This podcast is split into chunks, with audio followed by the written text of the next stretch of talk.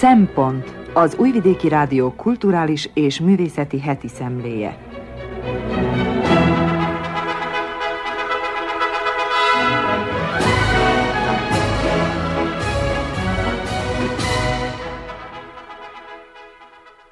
Jó napot kívánok, köszöntöm a Szempont hallgatóit, Madár Anikó vagyok, a mai adás szerkesztője. Júdán Rózsa Bogdán József legújabb verses kötetéről beszél, Sándor Zoltán pedig a Körkép kétezer-huszonkettő novella válogatásról. Kobi Fehér Gyula jegyzetének a címe Igazságot tesz az idő, Piros Bálint pedig a Slipknot zenekar frissen megjelent albumát mutatja be. Ez a kínálat, tartsanak velünk!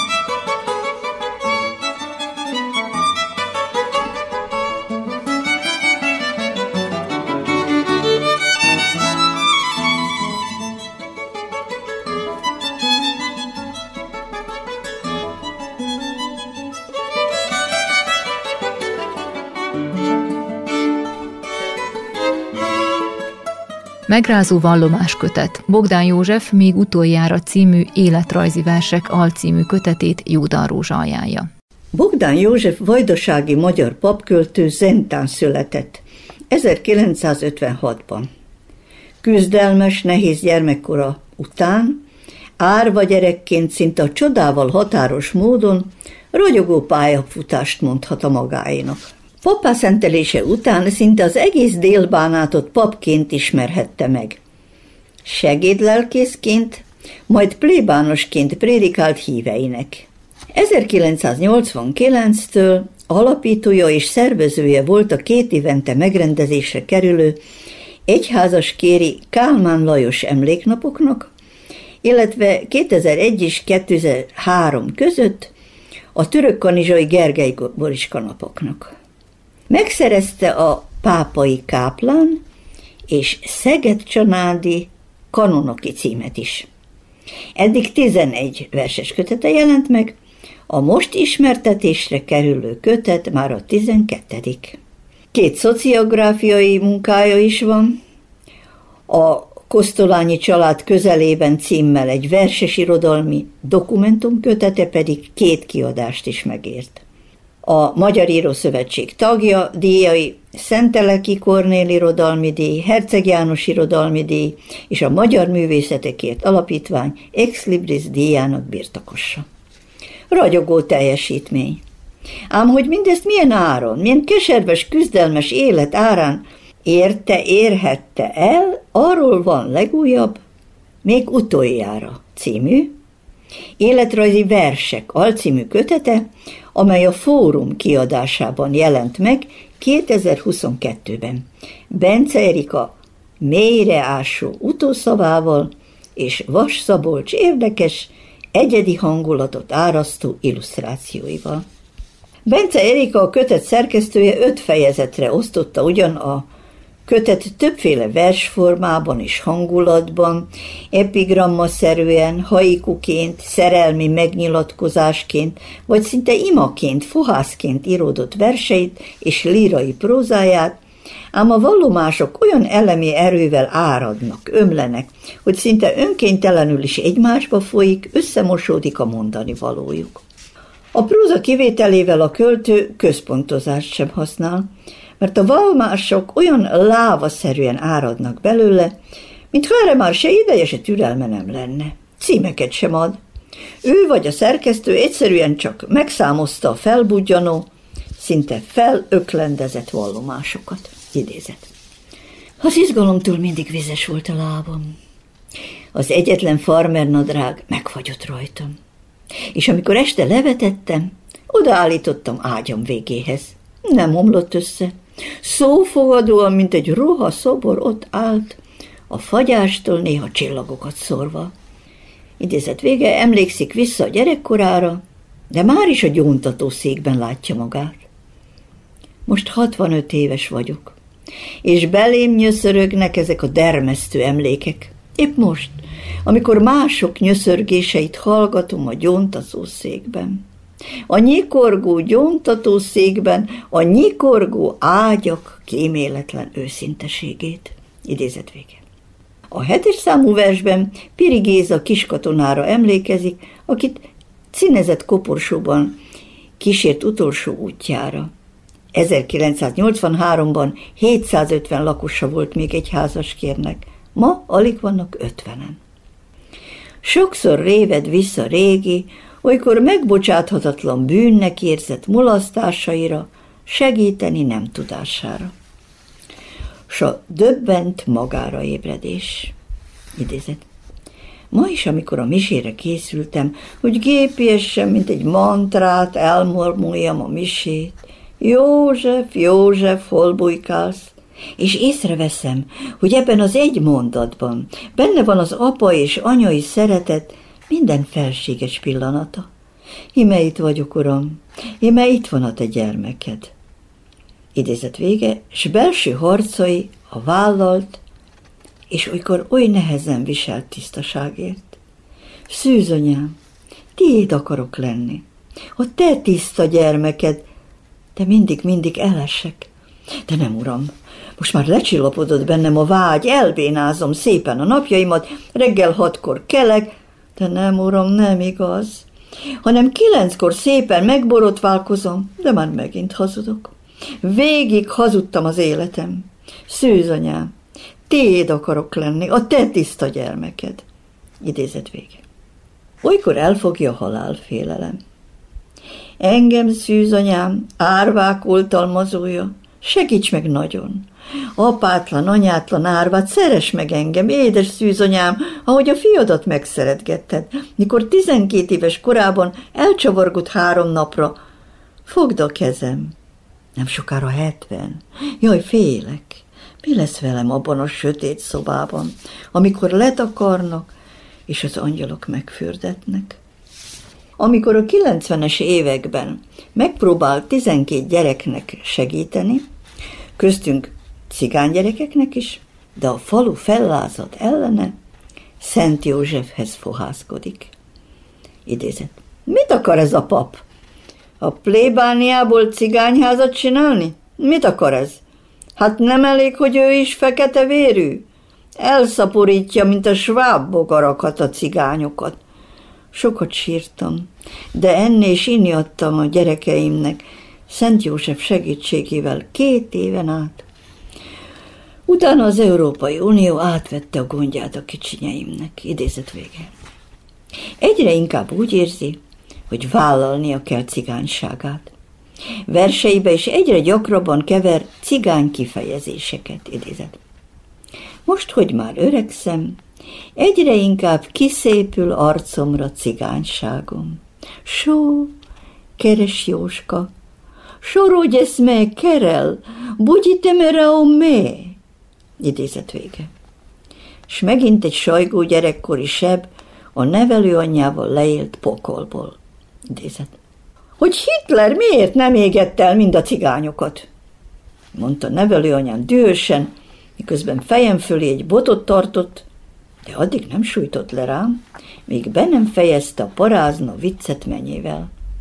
A fiatal papot gyakran járják át a vágyhullámok. Idézet. Nagy fekete hajsátradat, borítsd rám bűnbánó Mária Magdolna.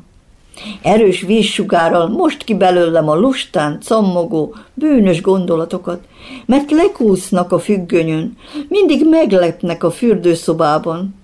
Úgy szeretnék egy tiszta ablakot, ahol csak a te arcodat látnám, és Istent látnám benned, nem egy szemrevaló nőt, aki megbánta bűneit, akit kiforraltak, mint egy mosogató rongyot, és most tiszta vagy. Szeretettel öblögetted Jézus sajgó sebeit. Segíts nekem is, Magdikám, hogy felkelhessek ebből az ószövetségi sárból, én az új szövetség papja. Idézet vége. Pünköstkor megdöbbenve talál rá a templom hátsó padsoraiban zokogó Gézella nővérére, aki elpanaszolja neki, hogy máskor is járt már itt, de elzavarták azzal, hogy cigányok nem járhatnak oda. Nevelő anya egyszer rétesnyújtás közben azt mormolja, hogy én a Jóskámat soha se szerettem.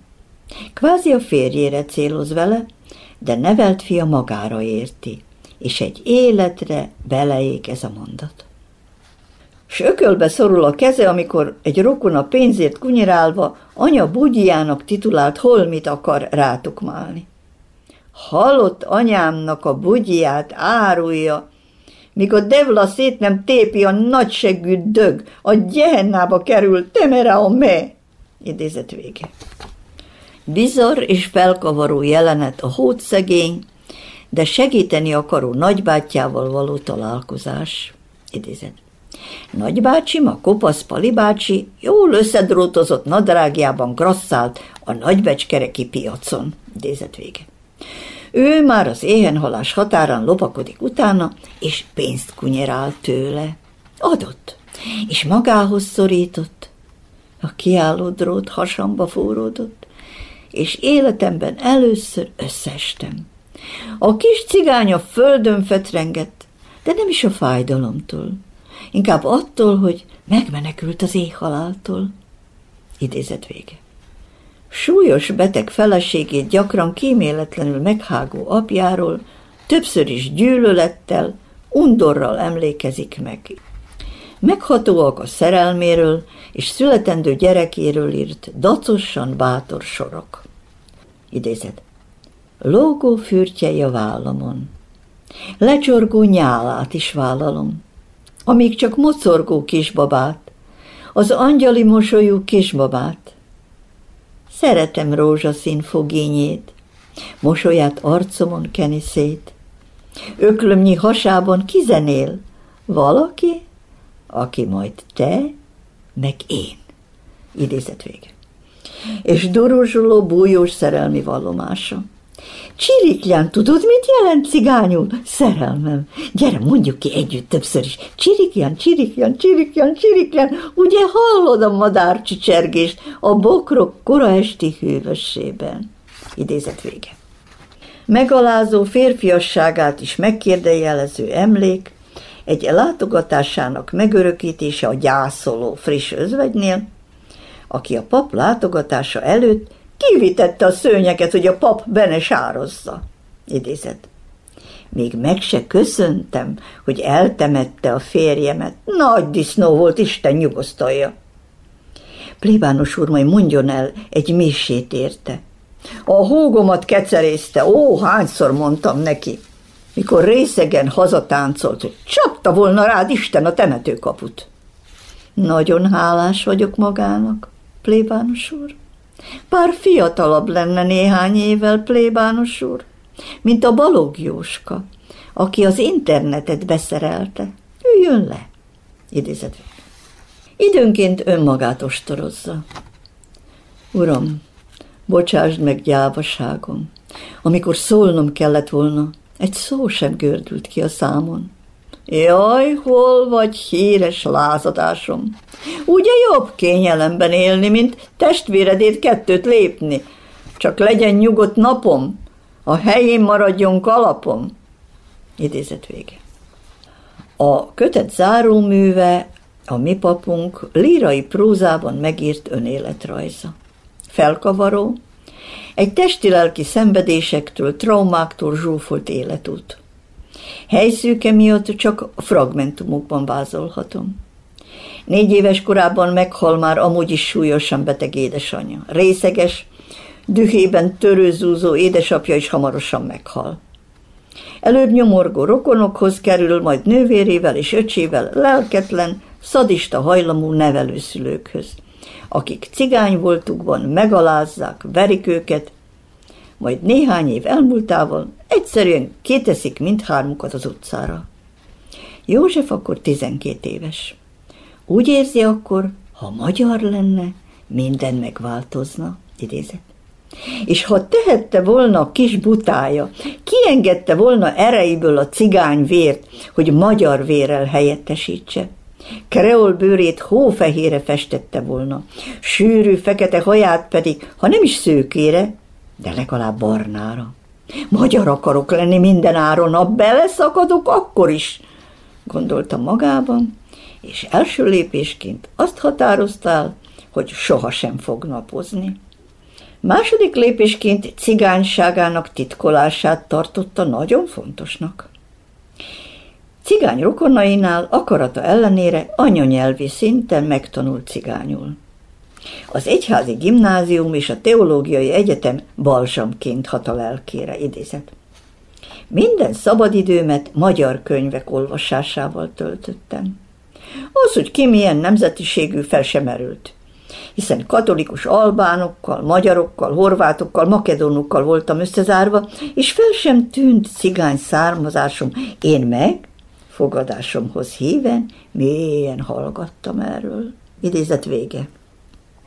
Viszont teljes hat évet végigrettek attól félve, mégsem szentelik pappá, hiszen a tridenti zsinat ezerötszáznegyvenötben harmadik Pál pápa elnöklésével úgy rendelkezett, hogy cigány embereket nem szabad pappá, sem diakónussá szentelni.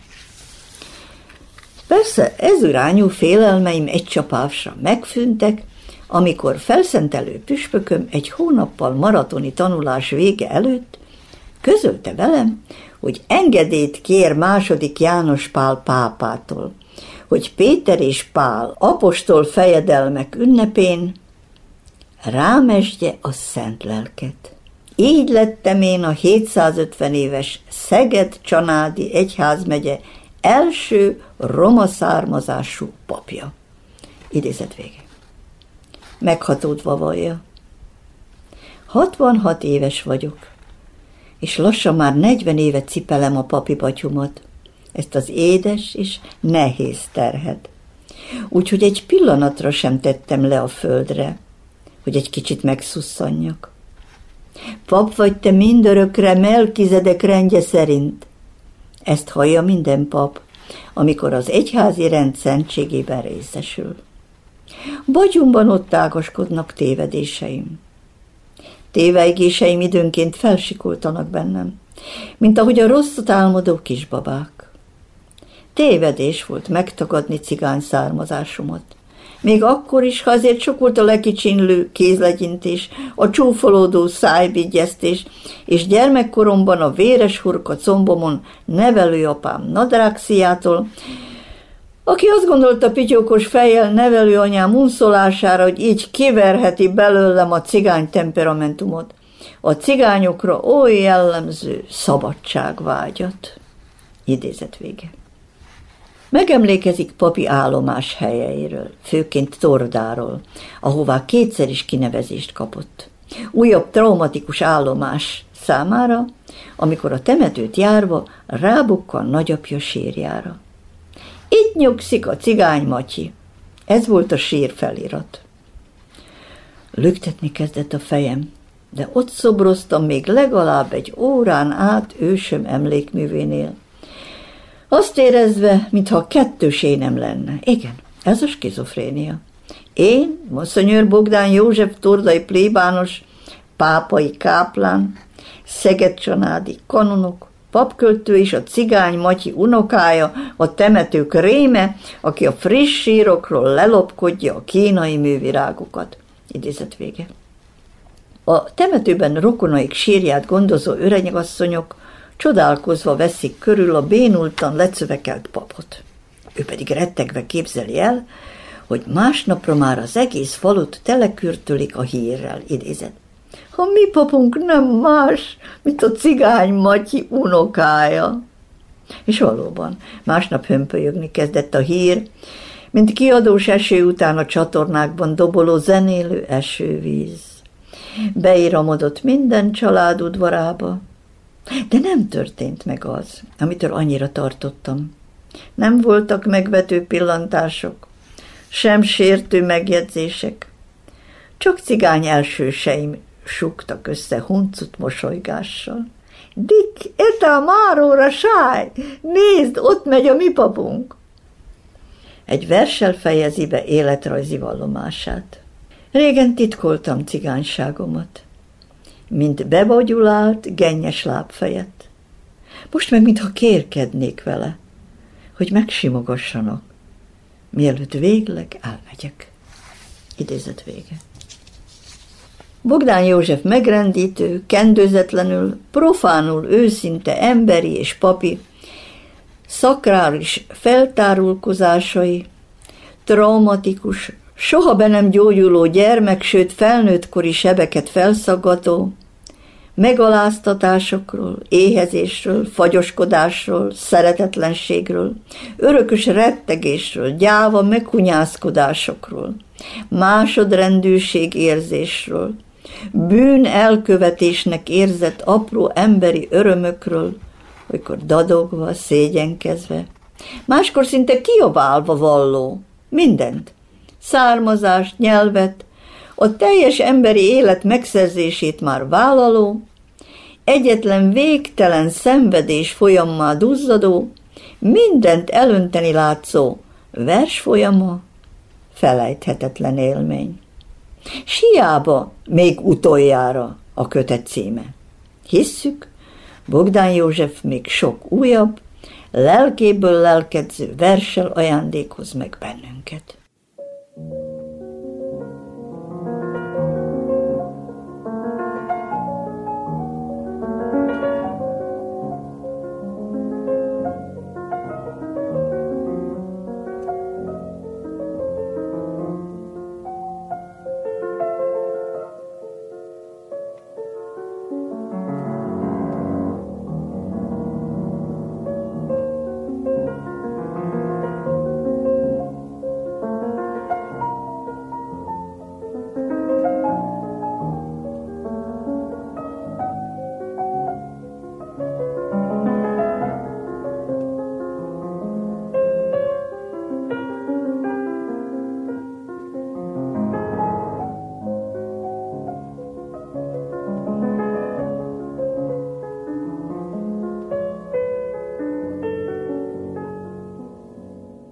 Sándor Zoltán a Magvető kiadónál megjelent Körkép című novellás kötetről mond véleményt. Újra játszott élettörténetek. Körkép kétezer-huszonkettő. Válogatta Turi Tímea. Az évente megjelenő Körkép című antológia küldetése szerint az előző évi magyar novellatermésbe hivatott némi betekintést nyújtani. Teszi ezt évről évre többé-kevésbé korrekt módon. Ahogyan a kiadó honlapján olvashatjuk, a nagy múltú antológia az elmúlt egy év folyóirat terméséből válogatja ki a legszebb novellákat. Figyelembe véve a magyar társadalomra és ennél fogva irodalomra is jellemző viszonyokat, ahhoz, hogy árnyaltabb képet kapjunk a kortárs magyar kisprózáról, a Magyar Napló kiadásában napvilágot látó Az év novellái című kiadványt is kézbe kell vennünk, amely úgy szintén igyekszik színvonalas, egyúttal sokoldalú válogatást nyújtani. A két antológia együttesen átfogó betekintést biztosít a magyar novellatermésbe, ám azonnal hozzá kell tenni, hogy még így sem kapunk teljes képet. Könyvkiadványok esetében a legnehezebb egy antológiáról értekezni, mert hogy az értéknyilvánítás bizonyos mértékig egy kalap alá veszi az egymástól sokféle tekintetben különböző műveket. Kiváltképp nehéz az ítész feladata, ha nem tematikus összeállításról van szó. Ilyen esetben legfeljebb a válogatásról lehet véleményt mondani, ám kívülállóként abba nincs betekintésünk, hogy hányféle szempontok vezérelték a válogatót munkavégzés közben. A Körképbe ezúttal tizennégy folyóiratból negyvennégy mai magyar író kisprózája került be, de arról már nincs tudomásunk, hogy a válogatást végző Turi Tímea összesen hány irodalmi periodikából szemlézett. A Magyar Napló mintegy negyven Magyarország és határon túli magyar folyóiratot említ a saját válogatása kapcsán. A Körkép kétezer-huszonkettőben több izgalmas alkotással találkozunk, ugyanakkor azt is meg kell említeni, hogy néhány olyan novella is becsúszott a válogatásba, amelyek elolvasása után nehezen érthető, mi indokolta a bekerülésüket egy reprezentatívnak tartott gyűjteménybe, hiszen sem cselekményvezetésben, sem nyelvi kivitelezésében, sem pedig karakterábrázolásban nem ütik meg azt a szintet, amit egy antológia darabtól elvárnánk. Ízlésekről tudva levően nem érdemes vitát nyitni, különösen olyan ingoványos terepen, amilyen a művészet, azon belül is a kánonokra szabdalt magyar irodalom, ahol bármit is legjobbnak vagy legszebbnek minősíteni legfeljebb csak egy adott körön belül lehetséges, ezt a meglátást támasztja alá az a tény, hogy a Körkép és az év novellái között évről évre szinte alig van átjárás, idén például mindössze három szerző szerepel mindkét kiadványban. Elődeihez hasonlóan a Körkép kétezer-huszonkettő is elsősorban a mai magyar novella sokszínűségét hangsúlyozza, hiszen a kötetben szereplő munkák tekintetében sem formai, sem tartalmi egységességről nem beszélhetünk. Annyiban talán egy kicsit mégis, hogy a novellák zöme a realista vonulatba tartozik, még ha kivitelezésükben különböznek is, és van közöttük sallangmentes tárgyszerűséggel elmesélt, lírai hangvételű vagy éppen humoros történet is, ezen felül azonban sem a kísérleti, sem a fantasztikum jellegű, sem a magyar irodalom peremvidékére száműzött krimi, horror vagy skifi irodalom égisze alá tartozó novella nem található a kötetben. Tartalmi vonatkozásban az idei antológiai sokszínű és változatos, olyannyira, hogy nagyon nehéz lenne egyetlen témát kiemelni, ami vezérmotívumként végigvonul a köteten. A gyűjteményben találunk családtörténeteket, történelmi jellegű írásokat, akár csak korunk társadalmi viszontagságaira reflektáló műveket. A novellák különböző élethelyzetekre fókuszálnak. Időskori leépülés, gyerekkori megpróbáltatások, párkapcsolati kérdések, vagy akár a gyász feldolgozása. Számomra a legemlékezetesebb novella az antológiában Hász János Zongoralecke, avagy Négykezes öt tételben című alkotása, amelynek elbeszélő hőse egy hetvennégy éves zongorista, aki a teste rabjaként, maga tehetetlen fogolyként a kórházban fekszik, csak egy pelenka van rajta, és élete eseményeit játsza újra, ahogyan többször is megjegyzi, kissé csapongóan. Csövek táplálják, enni, járni, üríteni tanul. Az időszerű koronavírus okozta járványhelyzetet finoman, a test uralmát a szellem fölényével legyőzni igyekvő ember kudarcát pedig expresszív naturalizmussal érzékeltetve, a szerző a novella feszes keretei közé sűrítve mondandóját megnyerő szuggesztivitással meséli el egy esendő ember élettörténetét. Mindeközben eleget tesz az összetett műfajnak számító novella valamennyi követelményének. Nem tartalmaz felesleges mondatokat, néhány oldalon képes ábrázolni mind az emberi kapcsolatokat, mind a társadalmi hátteret, és tömörsége dacára fordulatos cselekménnyel rendelkezik. Mint ahogyan hiba lenne egy reprezentatív gyűjteménybe választott alkotás minőségét firtatni, ugyanúgy botorság lenne a kiválasztása okán azonnal remek műnek tekinteni. A magyar irodalom útvesztőiben folytatott barangolásaim során szerzett tapasztalataim azt mondatják velem, hogy a több éve, vagy akár évtizede tartó regénycentrikus kiadói, írói, olvasói gyakorlat következtében a nagy epika jelentős mértékben átvette a primátust a rövid próza felett.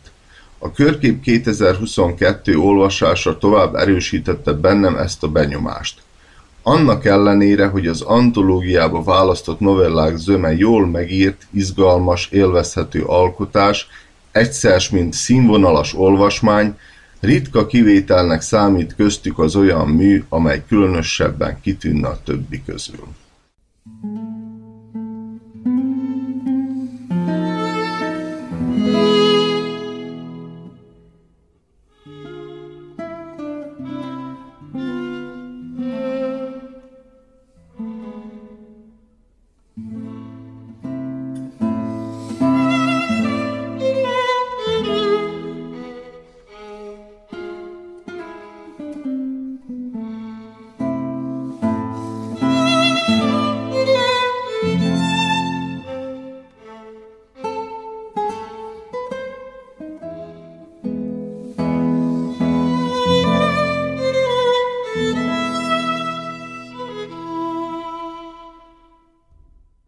Igazságot tesz az idő. Kobi Fehér Gyula olvassa feljegyzetét. A múlt kedden még arról írtam, nem tudni, hogy lesz-e Belgrádban nemzetközi könyvvásár, mert a könyvkiadók egyesületei arról határoztak, amennyiben az ország kulturális minisztériuma nem fizeti ki a nekik járó pénzeszközöket, vagyis az évente felvásárolt kiadványokért járó összeget, akkor ők meg se jelennek a vásár környékén. Ahogy egy ismert amerikai költő, Henry Wadsworth Longfellow megírta, igazságot tesz az idő. Azóta sok mindent megváltozott, ugyanis a múlt hét elején a minisztérium átutalta a saját maga által megszabott összegeket, és a vásár csarnokai felkészültek az eseményre, és amint a kultúra eseményeit követő olvasók láthatták, vasárnap meg is kezdődött a hatvanhatodik könyvvásár, megfelelő ünnepi körülmények, tömeges látogatottság és ünnepi beszédek közepette. Közben az ország elnöke felolvasta az újonnan jelölt miniszterek listáját is. Ebből az is kiderült, hogy ismét az újvidéki Maya Gojkovicsot, a volt miniszterasszonyt jelölte a párt erre a tisztségre, tehát az élet folytatódik tovább.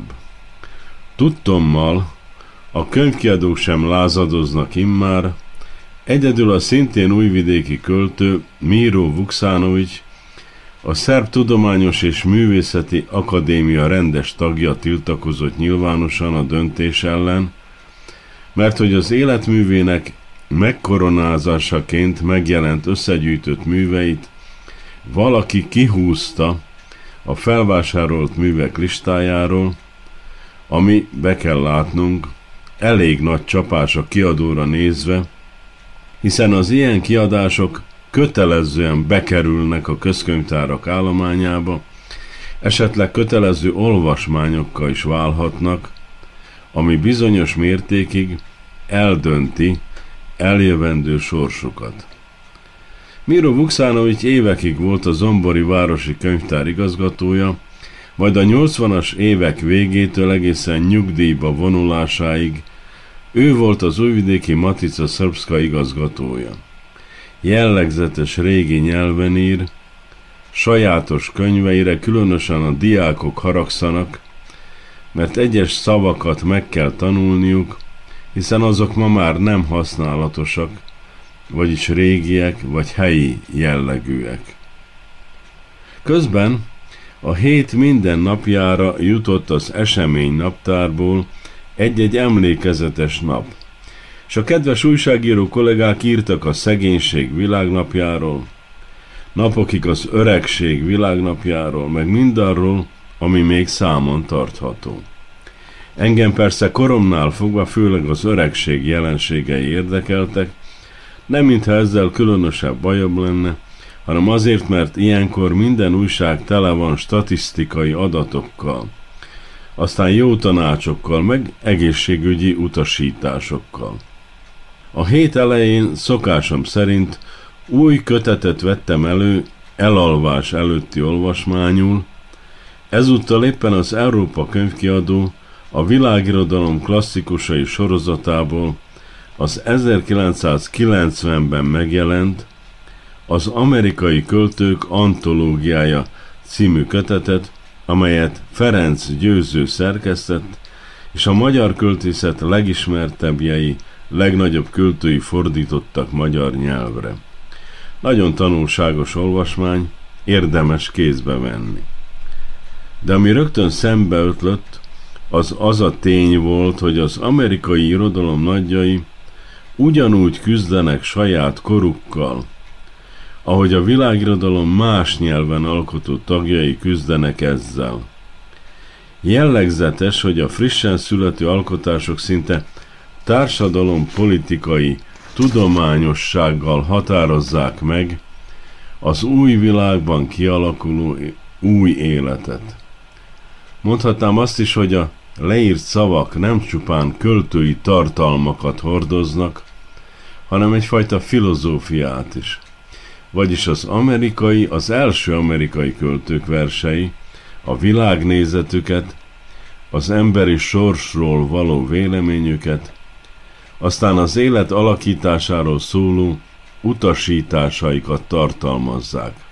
Mondjuk Henry David Thoreau Férfikor című verse, amely nagy hatással volt az amerikai irodalom tizenkilencedik századi alakulására, az így hangzik.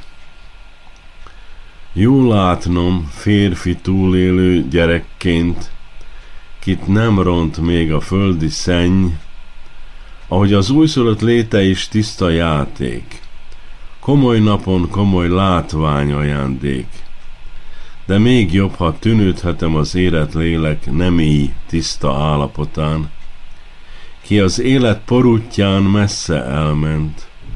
Őt látom, újszülött kor távolán, büszkén, hogy enyhén torz már, viseli ennek jegyét címeren, lobogón, szomorúan értvén sorsa övé lett, hogy bárkája balsors sziklán fenéklő, kormányos életét így répbe törte.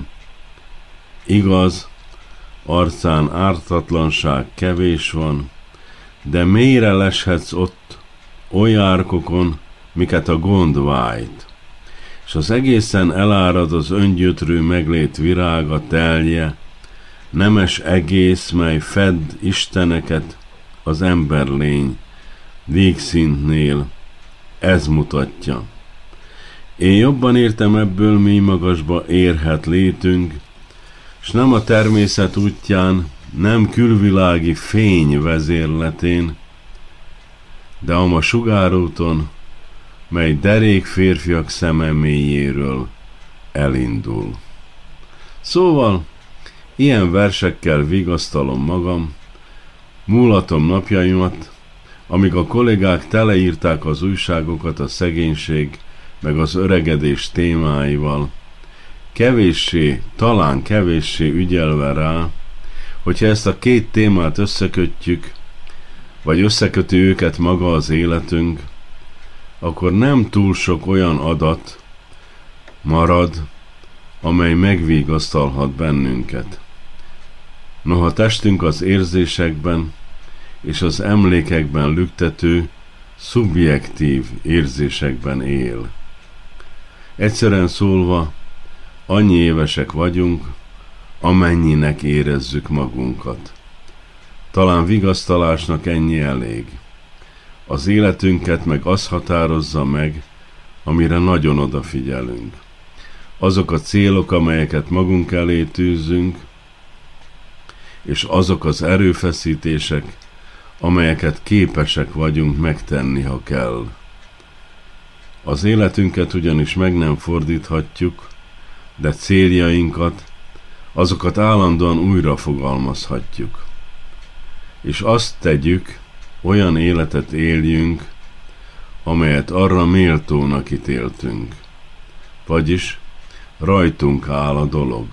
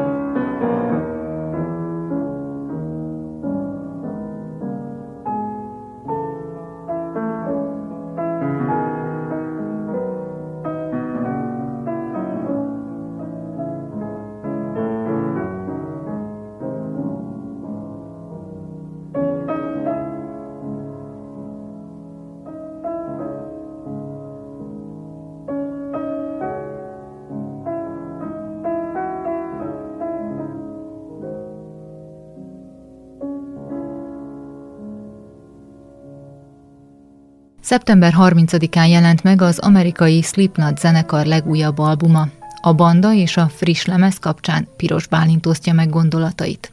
A vég egyelőre. Megjelent az új Slipknot album The End So Far címmel. Az iowai metálosok fellélegezhetnek, hisz ez az utolsó albumuk, ami a Roadrunner Records kiadó gondozása alatt jelenik meg, akikkel még ezerkilencszázkilencvennyolcban szerződtek le. Az új Slipknot korong szeptember harmincadikán jelent meg. Korábban érkezett, mint várható lett volna, hisz a .öt The Grey Chapter és a We're Not Your Kind között például öt év telt el. Igaz, hogy közben volt egy pandémia is, ami minden bizonnyal hatással volt gazdaságilag a kiadóra, ami nagy valószínűséggel arra ösztönözte a zenekart, hogy álljon elő egy jól eladható lemezzel. Persze mindez csak spekuláció.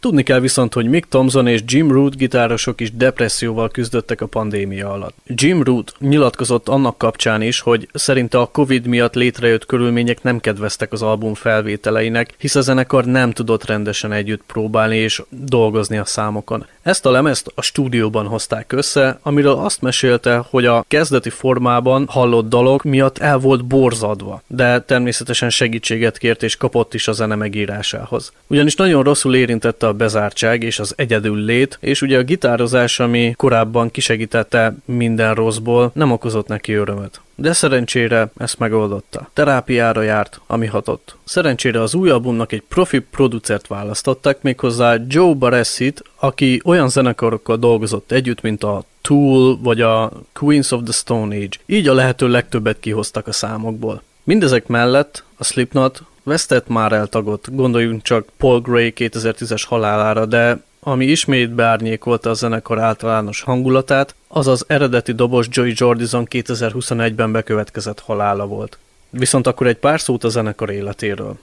A Slipknot ezerkilencszázkilencvenötben alakult Iowa államban, Des Moines városában. Első lemezük a saját nevüket viselte, és ezerkilencszázkilencvenkilencben jelent meg a Roadrunner Recordsnál, amelyik kiadónál egy hét albumra szóló szerződést írtak alá. Ezen az albumon lehetett hallani a Wait and Bleed-et és a Spit It Out-ot. A zenekar hamar nagy rajongóbázisra tett szert.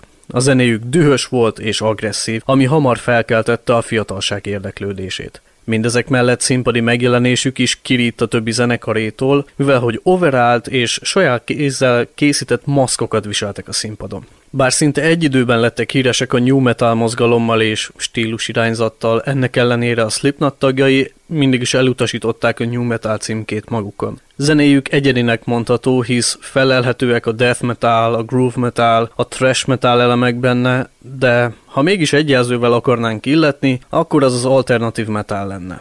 Mindezektől függetlenül a kilencvenes évek végi, kétezres évek elején felemelkedő zenekarok közé lehet sorolni őket. kétezer-egyben megjelent második lemezük Iowa névvel. Ezen található a Left Behind, a The Heretic Anthem vagy a My Plague. kétezer-kettőben belső feszültségek miatt a zenekar egy egyéves szünetet tartott. Ekkoriban Corey Taylor és Jim Root újraélesztette a Stone Sour zenekart, Joey Jordison pedig megalapította a Murder Dolls nevű zenekart. kétezer-háromban újra összeálltak, és egy évvel később kiadták a Volume három The Subliminal Verses című albumot. Olyan slágerek kerültek fel erre az albumra, mint a Duality, a Before I Forget, a Vermilion vagy a Vermilion Part kettő. kétezer-nyolcban megjelent negyedik nagylemezük All Hope is Gone címmel. Ezen hallható a Psychosocial, a Dead Memories, a Sulphur és a Snuff is. Az albumot promotáló turné után a zenekar ismét szünetet tartott. Alapjaiban rázta meg a banda többi tagját, amikor kétezer-tíz májusában Paul Gray basszusgitárost holtan találták a hotel szobájában. A Slipknot további sorsa megkérdőjeleződött. Több év kihagyás után a banda mégis a folytatás mellett döntött, és elkezdte az ötödik album munkálatait. Nem sokkal később bejelentették, hogy Joey Jordison dobos kilép a zenekarból személyes okokra hivatkozva. Később kiderült, hogy Jordison egy ritka neurológiai betegség miatt hagyta ott a bandát, ami kihatással volt a zenei teljesítményére. kétezer-tizennégy őszén megjelent a .öt The Grey Chapter című album, ami egy elég sötétre sikeredett lemez lett. Ezen hallható a Devil in Eye, a The Negative One és a Kill Pop is. Mindezek mellett fény derült a zenekar új tagjaira is. A basszusgitárosi posztra Alessandro Venturella, a dobok mögé pedig Jay Weinberg érkezett. A hatodik album munkálatai kétezer-tizennyolc őszén kezdődtek, majd kétezer-tizenkilenc augusztusában meg is jelent a We Are Not Your Kind című lemezük. Olyan dalok találhatóak ezen a lemezen, mint az Unsainted, All Out Life vagy a Nero Forte. Elég kísérletezős hangzást vett fel ez az album, de ezt korán sem lehet rossz szándékkal mondani. A The End So Far idén szeptember harmincadikán jelent meg. tizenkét dal került fel a lemezre, és majdnem egy órás hosszával a leghosszabb Slipknot korong. Pár szóban az új albumról. A nyitódal az Adderall, ami egy elég borzongos hangulatot alapoz meg. Lassú tempójú, tiszta énekkel, mindenféle különös hangzással, a zongorától elkezdve a különböző effektusokig. A The Dying Song Time to Sing hallgatása közben egy olyan hangulat fogott el, mint annó a Before I Forget megjelenésekor. Nincs túl gondolva, pörgős, döngölős, hörgős énekkel. Az album leginkább Slipknotos dala talán a The Chapeltown Rag, ami az előző dallal kapott dühöt és pörgést fokozza. Ami érdekes, hogy sokkal nagyobb figyelmet kapott Sid Wilson dé jé Scratch-e ezen az albumon, mint ahogy korábban azt megszokhattuk volna. A Yen című dal egyértelműen a The End So Far vermillionja. Aki ismeri a Volume három albumot, azt tudja, miről beszélek. Lassabb, lágyabb, dallamosabb dal, mint a korábbiak. Az átkötőben a basszus, majd a lemez scratch ördögi, aztán meg ahogy Jay Weinberg dobos felvezeti a torzított gitárt, az megmutatja, hogy igenis a Slipknot azért odarakta magát a dalok készítése közben.